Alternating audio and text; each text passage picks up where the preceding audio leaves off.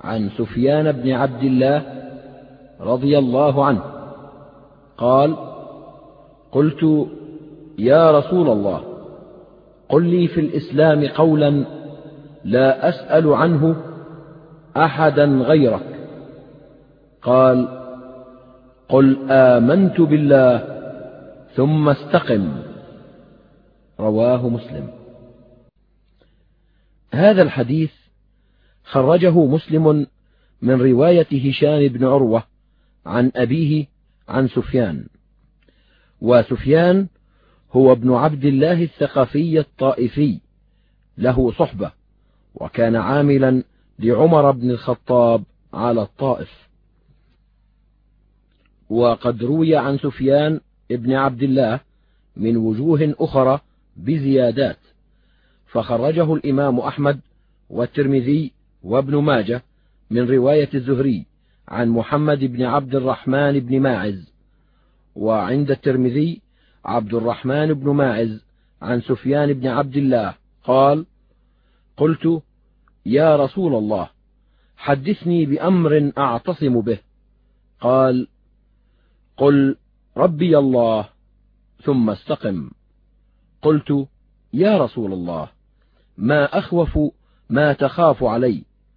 فأخذ بلسان نفسه ثم قال: هذا. وقال الترمذي: حسن صحيح. وخرجه الإمام أحمد والنسائي من رواية عبد الله بن سفيان الثقفي عن أبيه أن رجلا قال: يا رسول الله مرني بأمر في الإسلام لا أسأل عنه أحدا بعدك. قال: قل آمنت بالله ثم استقم. قلت: فما أتقي؟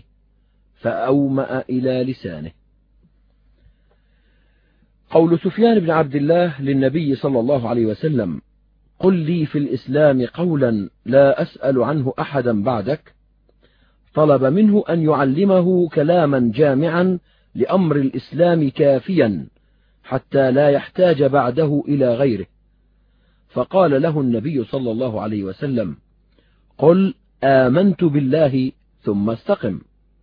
وفي الرواية الأخرى: قل ربي الله ثم استقم. هذا منتزع من قوله عز وجل: إن الذين قالوا ربنا الله ثم استقاموا تتنزل عليهم الملائكة ألا تخافوا ولا تحزنوا وأبشروا بالجنة التي كنتم توعدون. وقوله عز وجل: إن الذين قالوا ربنا الله ثم استقاموا فلا خوف عليهم ولا هم يحزنون أولئك أصحاب الجنة خالدين فيها جزاء بما كانوا يعملون. وخرج النسائي في تفسيره من رواية سهيل بن أبي حزم: حدثنا ثابت عن أنس أن النبي صلى الله عليه وسلم قرأ: إن الذين قالوا ربنا الله ثم استقاموا. فقال: قد قالها الناس ثم كفروا، فمن مات عليها فهو من أهل الاستقامة. وخرجه الترمذي ولفظه فقال: قد قالها الناس ثم كفر أكثرهم، فمن مات عليها فهو ممن استقام. وقال: حسن غريب. وسهيل تكلم فيه من قبل حفظه. وقال أبو بكر الصديق في تفسير ثم استقاموا: قال: لم يشركوا بالله شيئا.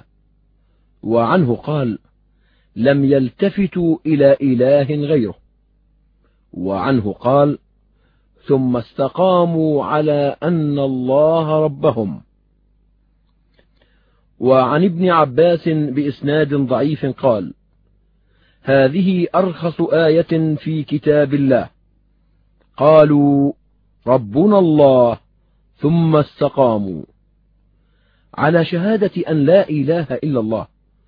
وروي نحوه عن أنس ومجاهد والأسود بن هلال وزيد بن أسلم والسدي وعكرمة وغيرهم. وروي عن عمر بن الخطاب أنه قرأ هذه الآية على المنبر: إن الذين قالوا ربنا الله ثم استقاموا. فقال: لم يروغوا روغان الثعلب. وروى علي بن أبي طلحة عن ابن عباس في قوله تعالى: ثم استقاموا، قال: استقاموا على أداء فرائضه.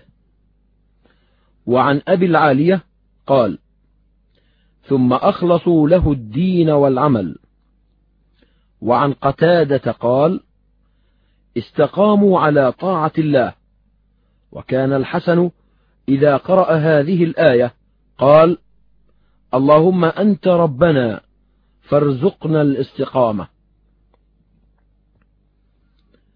ولعل من قال إن المراد الاستقامة على التوحيد، إنما أراد التوحيد الكامل الذي يحرم صاحبه على النار، وهو تحقيق معنى لا إله إلا الله، فإن الإله هو الذي يطاع، فلا يعصى خشية وإجلالا ومهابة ومحبة ورجاء وتوكلا ودعاء.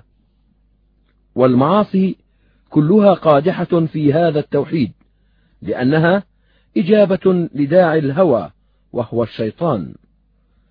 قال الله عز وجل: أفرأيت من اتخذ إلهه هواه. قال الحسن وغيره: هو الذي لا يهوى شيئا إلا ركبه، فهذا ينافي الاستقامة على التوحيد. وأما على رواية من روى قل آمنت بالله فالمعنى أظهر، لأن الإيمان يدخل فيه الأعمال الصالحة عند السلف ومن تابعهم من أهل الحديث. وقال الله عز وجل: فاستقم كما أمرت ومن تاب معك ولا تطغوا إنه بما تعملون بصير. فأمره أن يستقيم هو ومن تاب معه، وأن لا يجاوزوا ما أمروا به وهو الطغيان، وأخبر أنه بصير بأعمالهم مطلع عليها. وقال تعالى: فلذلك فادع واستقم كما أمرت ولا تتبع أهواءهم. قال قتادة: أمر محمد صلى الله عليه وسلم أن يستقيم على أمر الله. وقال الثوري: على القرآن. وعن الحسن قال: لما نزلت هذه الآية شمر رسول الله صلى الله عليه وسلم، فما رؤي ضاحكا. خرجه ابن أبي حاتم. وذكر القشيري وغيره عن بعضهم أنه رأى النبي صلى الله عليه وسلم في المنام، فقال له: يا رسول الله، قلت شيبتني هود وأخواتها، فما شيبك منها؟ قال: قوله فاستقم كما أمرت. وقال عز وجل: قل إنما أنا بشر مثلكم يوحى إلي أنما إلهكم إله واحد فاستقيموا إليه واستغفروه.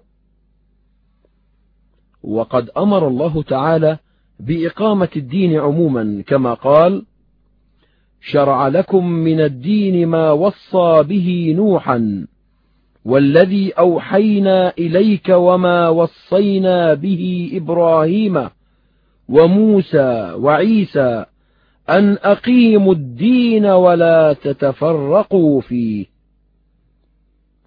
وأمر بإقام الصلاة في غير موضع من كتابه، كما أمر بالاستقامة على التوحيد في تلك الآيتين.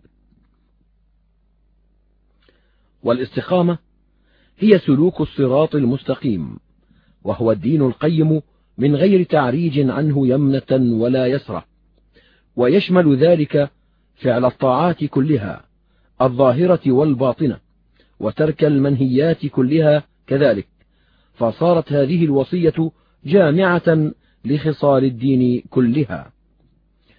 وفي قوله عز وجل فاستقيموا إليه واستغفروه إشارة إلى أنه لا بد من تقصير في الاستقامة المأمور بها، فيجبر ذلك بالاستغفار المقتضي للتوبة والرجوع إلى الاستقامة، فهو كقول النبي صلى الله عليه وسلم لمعاذ اتق الله حيثما كنت واتبع السيئة الحسنة تمحها. وقد أخبر النبي صلى الله عليه وسلم أن الناس لن يطيقوا الاستقامة حق الاستقامة، كما خرجه الإمام أحمد وابن ماجه من حديث ثوبان عن النبي صلى الله عليه وسلم قال استقيموا ولن تحصوا واعلموا أن خير أعمالكم الصلاة ولا يحافظ على الوضوء إلا مؤمن. وفي رواية للإمام أحمد سددوا وقاربوا ولا يحافظ على الوضوء إلا مؤمن. وفي الصحيحين عن أبي هريرة عن النبي صلى الله عليه وسلم قال سددوا وقاربوا، فالسداد هو حقيقة الاستقامة، وهو الإصابة في جميع الأقوال والأعمال والمقاصد، كالذي يرمي إلى غرض فيصيبه. وقد أمر النبي صلى الله عليه وسلم عليا أن يسأل الله عز وجل السداد والهدى، وقال له اذكر بالسداد تسديدك السهم وبالهدى هدايتك الطريق. والمقاربة أن يصيب ما قرب من الغرض إذا لم يصب الغرض نفسه، ولكن بشرط أن يكون مصمما على قصد السداد وإصابة الغرض، فتكون مقاربته عن غير عمد. ويدل عليه قول النبي صلى الله عليه وسلم في حديث الحكم بن حزن الكلفي أيها الناس إنكم لن تعملوا أو لن تطيقوا كل ما أمرتكم ولكن سددوا وأبشروا. والمعنى اقصدوا التسديد والإصابة والاستقامة، فإنهم لو سددوا في العمل كله لكانوا قد فعلوا ما أمروا به كله. فأصل الاستقامة استقامة القلب على التوحيد، كما فسر أبو بكر الصديق وغيره قوله إن الذين قالوا ربنا الله ثم استقاموا، بأنهم لم يلتفتوا إلى غيره. فمتى استقام القلب على معرفة الله وعلى خشيته وإجلاله ومهابته ومحبته وإرادته ورجائه ودعائه والتوكل عليه والإعراض عما سواه، استقامت الجوارح كلها على طاعته، فإن القلب هو ملك الأعضاء وهي جنوده، فإذا استقام الملك استقامت جنوده ورعاياه. وكذلك فسر قوله تعالى فأقم وجهك للدين حنيفا بإخلاص القصد لله وإرادته وحده لا شريك له. وأعظم ما يراعى استقامته بعد القلب من الجوارح اللسان، فإنه ترجمان القلب والمعبر عنه. ولهذا لما أمر النبي صلى الله عليه وسلم بالاستقامة وصاه بعد ذلك بحفظ لسانه. وفي مسند الإمام أحمد عن أنس عن النبي صلى الله عليه وسلم قال لا يستقيم إيمان عبد حتى يستقيم قلبه، ولا يستقيم قلبه حتى يستقيم لسانه. وفي الترمذي عن أبي سعيد الخدري مرفوعا وموقوفا إذا أصبح ابن آدم فإن الأعضاء كلها تكفر اللسان فتقول اتق الله فينا فإنما نحن بك، فإن استقمت استقمنا وإن عوجت